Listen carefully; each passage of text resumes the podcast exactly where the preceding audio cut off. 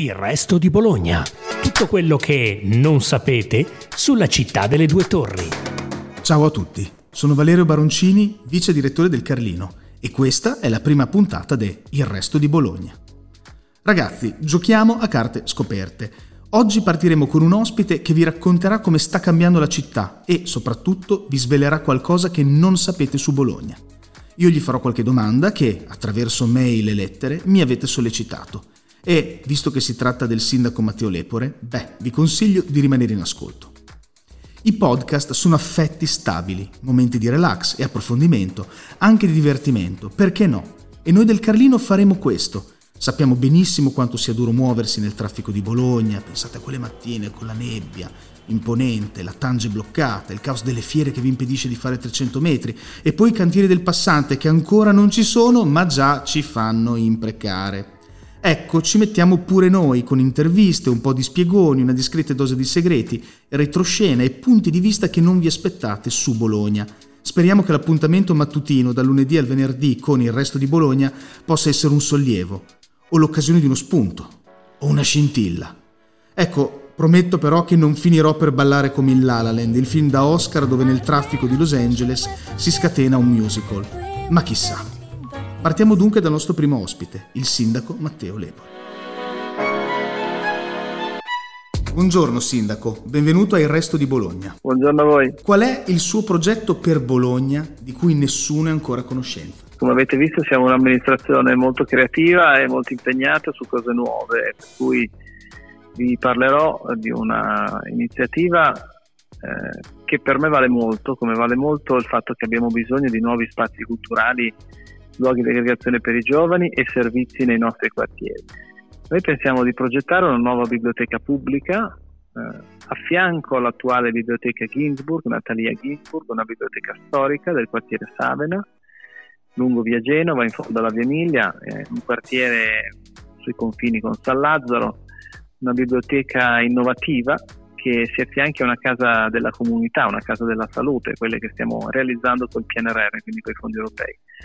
È un investimento importante, un investimento nuovo e rappresenterà uno dei 20 luoghi della cultura che questa amministrazione sta realizzando e realizzerà nel corso di questo mandato nei vari quartieri della città. Quindi non solo il centro storico, non solo la zona universitaria, ma anche i quartieri di Bologna come spazi culturali, luoghi di incontro e servizi. Come sarà organizzata?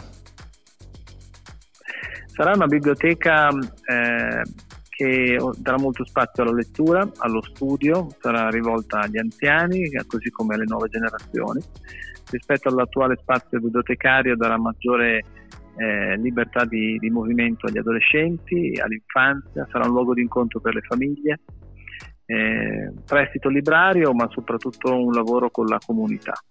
E porteremo l'architettura, quella bella che crea bellezza nei luoghi delle periferie della nostra città, come nelle grandi città del mondo. Torniamo a parlare di Bologna, turismo, voli low cost, i taglieri, la pandemia, poi di nuovo il turismo, case che non si trovano per gli studenti, residenti che escono dal centro storico, periferie che si gentrificano o si rigenerano. Com'è cambiata Bologna e come cambierà secondo lei? Io credo Bologna sia al suo giro di boa. Noi abbiamo vissuto 10 anni intensi, li abbiamo alle spalle. Sono anni nei quali Bologna ha deciso di aprirsi al turismo. Abbiamo aggiunto questo segmento economico e lavorativo, è stato molto importante. Senza il turismo non avremmo salvato la città dopo la crisi del 2011, una crisi finanziaria. Mancavano le risorse, mancavano i soldi, mancava il lavoro, non ricordo bene. Il turismo ha portato risorse, ha portato anche tanti visitatori esteri. Finalmente i bolognesi hanno capito che hanno tra le mani un patrimonio fantastico che è molto apprezzato per la sua autenticità e l'offerta culturale. Da tutti i nostri studi risulta che è la cultura, l'offerta culturale è il primo motivo di visita di Bologna. Abbiamo allargato il turismo alla scala metropolitana, quindi anche al paesaggio naturale. E pensate, 10 anni fa le persone visitavano Bologna in media un giorno, oggi visitano Bologna più di 3 giorni in media, quindi dormono qui e usano Bologna per muoversi anche nel resto d'Italia grazie al treno a alta velocità. Il turismo, come tutti i fenomeni globali, porta delle cose positive e anche delle cose critiche da affrontare, ma questo è il salto di scala di cui Bologna ha bisogno. Se vogliamo una città aperta, aperta ai giovani, aperta al nuovo, aperta a livello internazionale, noi dobbiamo innalzare la qualità dei servizi della città e riorganizzarci per poter continuare ad essere una città inclusiva, una città dove il diritto alla casa, ad esempio, viene affermato, dove la pulizia della città, quando girano più persone è chiaro che la città si sporca di più, il diritto alla pulizia della città o alla sicurezza della città possa essere confermato. Il motivo per cui noi stiamo innalzando gli investimenti proprio sui servizi, sulla qualità dei servizi, e anche stiamo lavorando affinché il diritto alla casa con investimenti pubblici e privati possa essere affermato. Devo dirvi questo, in particolare è un tema che riguarda non solo gli affitti brevi delle piattaforme digitali, spesso a Bologna ne parliamo, su questo serve una legge nazionale che li regolamenti. Bologna ha anche attratto molti lavoratori nuovi, abbiamo una disoccupazione al 3%, le aziende ce lo ricordano in tanti, proprio anche sulle pagine dei giornali in queste ore, molte imprese cercano lavoratori e non li trovano, ma abbiamo tanti lavoratori anche di imprese multinazionali che hanno investito sul territorio metropolitano con salari anche alti, più alti della media. È chiaro quindi che il competitor del residente, della famiglia giovane, dello studente che cerca casa non è solo il turista che fa l'affitto breve, ma a volte anche il lavoratore salariato con stipendi alti, il manager. Quindi una cosa positiva attorno alla quale ci dobbiamo saper riorganizzare, quindi non dobbiamo perdere la nostra competitività, ma dobbiamo allargare la nostra inclusività. Questo è i prossimi 10 anni, per questo dico il giro di boa, le sfide per Bologna sono queste, più aperti, più internazionali, ma anche più inclusivi e più capaci di dare servizi a tutti. Ecco, abbiamo parlato di turisti, quindi come viene vista Bologna, come viene guardata.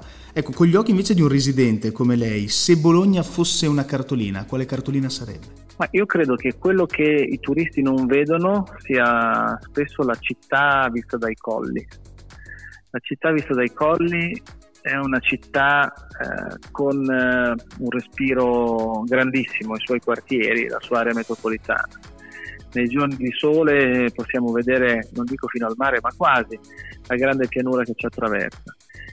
Vediamo San Luca, vediamo scorci della città che noi bolognesi sappiamo riconoscere perché non solo li frequentiamo, perché siamo innamorati di questi scorci. Io ho sempre detto Bologna non è New York, ma in fondo i suoi 6 quartieri sono tutti diversi, un po' come i quartieri di New York. Io sono cresciuto nella zona Mazzini, nel quartiere Savena, in quella zona di Bologna non si vede mai San Luca, comunque tu ti giri, qualsiasi prospettiva scegli. Adesso vivo alla Barca con la mia famiglia e invece San Luca la vedo in qualsiasi prospettiva. Il quartiere Navile e la Bolognina sono una cosa totalmente diversa, quartiere industriale con grandi collegamenti, il suo centro storico medievale. Effettivamente Bologna ha tante cartoline, vederla dall'alto secondo me è la cartolina più bella. Visto che di colli se ne è parlato spesso in relazione a Bologna, qual è proprio la sua area, il suo colle preferito? Allora, il colle dove andavo con i miei compagni di scuola, quindi Monte Donato, avevamo la possibilità di ritrovarci.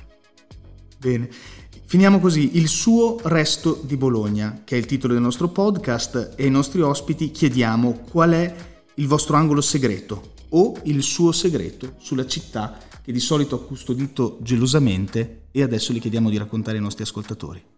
Io sono nato e cresciuto a Bologna, qui ho fatto le scuole, ci sono i miei genitori, la mia famiglia, gli amici. L'ho lasciata per qualche anno andando a lavorare all'estero, studiando all'estero.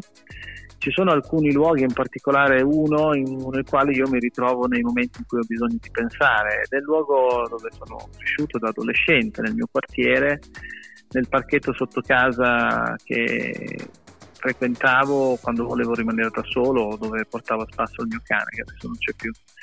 Ci sono dei luoghi familiari nella nostra città che sono legati ad ognuno di noi. Io penso sempre che sono cittadino di questa città e non semplicemente il sindaco di Bologna, e voglio mantenere questa prospettiva sulla mia comunità, perché la vogliamo portare nel mondo, ma non dobbiamo dimenticarci che le nostre radici sono qui e che anche il nostro ruolo è pro tempore, finirà a un certo punto, e il mio più grande sogno è di poter un giorno essere un cittadino come gli altri, ma orgoglioso del lavoro che avrò fatto per la città, e quindi da quel giardino potrò guardare questa prospettiva con maggiore serenità. Grazie per averci ascoltati. Seguite ancora il Resto di Bologna, il podcast della redazione del Resto del Carlino.